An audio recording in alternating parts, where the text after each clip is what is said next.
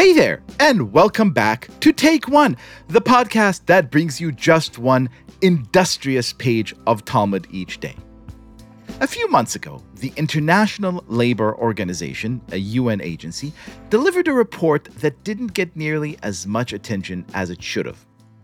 It looked at America, Australia, the UK, Sweden, Belgium, France, and Germany, and it asked just one simple question How many hours did folks in each of these countries work on average?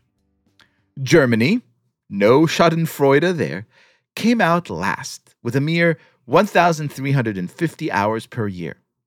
America We're number one, baby, with a dazzling 1,750 hours per year. This means that we huddled masses stateside put in nearly two hours of work more each day than our friends in Frankfurt, which really shouldn't come as that much of a surprise. For years, sociologists have been studying American and European labor union negotiations to look what people actually bargain for. And they noted something really interesting. American unions always bargain for more money, while European labor unions always bargain for more time off. Which approach is wiser?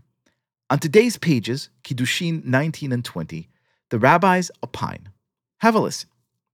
From here, Rabbi Yossi, son of Rabbi Yehuda, says, If there is enough time left in the day for her to perform work that is worth one peruta for him, she is betrothed as he betrothes her with the amount she owes him for her work, which is the value of one peruta. And if not, she is not betrothed. Apparently, he maintains that the original money of the sale of the maidservant was not given for the purpose of betrothal. Here, then, we have a maidservant, and her boss wishes to redeem her and betroth her. For that to happen, she must perform work worthy of one peruta, a relatively small sum. And for that to happen, there must be enough time remaining for her to do this work. The rabbis then tether time to money in a really profound way. Time is not a treasure, a sweet thing to savor as we idle about or enjoy lazing in the sun. Time is a quarry from which we must extract precious resources by means of labor, which is why wasting time is about as grievous a failing as the rabbis can imagine. Go chat up any rabbi worth his or her kosher salt, and they will tell you how important it is to be kovea itim, or a person who designates specific time frames to study Torah, just so you can make sure you don't get distracted and that you spend your time doing something that truly matters. That's because time was given to us for the sole purpose of meaningful work, which practical souls that they are, the rabbis understand to mean both studying Torah and making a living so that you may sustain yourself and your loved ones. Time off, in Talmudic terms, is a paradox. Wait a minute, you may say, but what about Shabbos? Isn't the whole point of Judaism's holiest day rest and relaxation? Sure, true, but Shabbat, as we understand it, exists outside of space and time. It's a taste of the world to come. 25 hours in which concepts like 25 hours are meaningless because we, like angels, are at our leisure to do nothing laborious but spend time together and learn together and pray together and read the Torah together and eat together and drink together and not worry about a thing. So, next time you envy your French friends for their month long vacances, Next time you feel too exhausted and overworked, maybe you could take solace in today's pages of Talmud. And maybe you could think of even your least favorite work tasks, filling expense reports, maybe, or sitting through that interminable mandatory meeting, as having some inherent worth.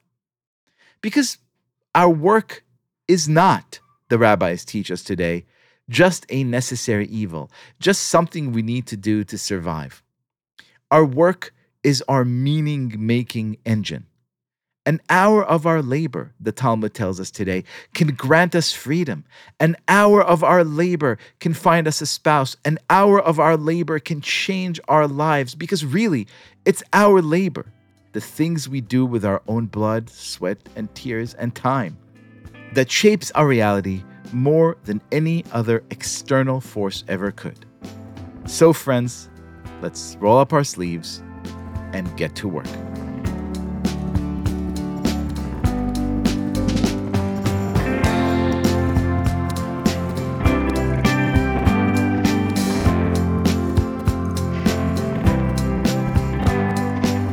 This has been Take One.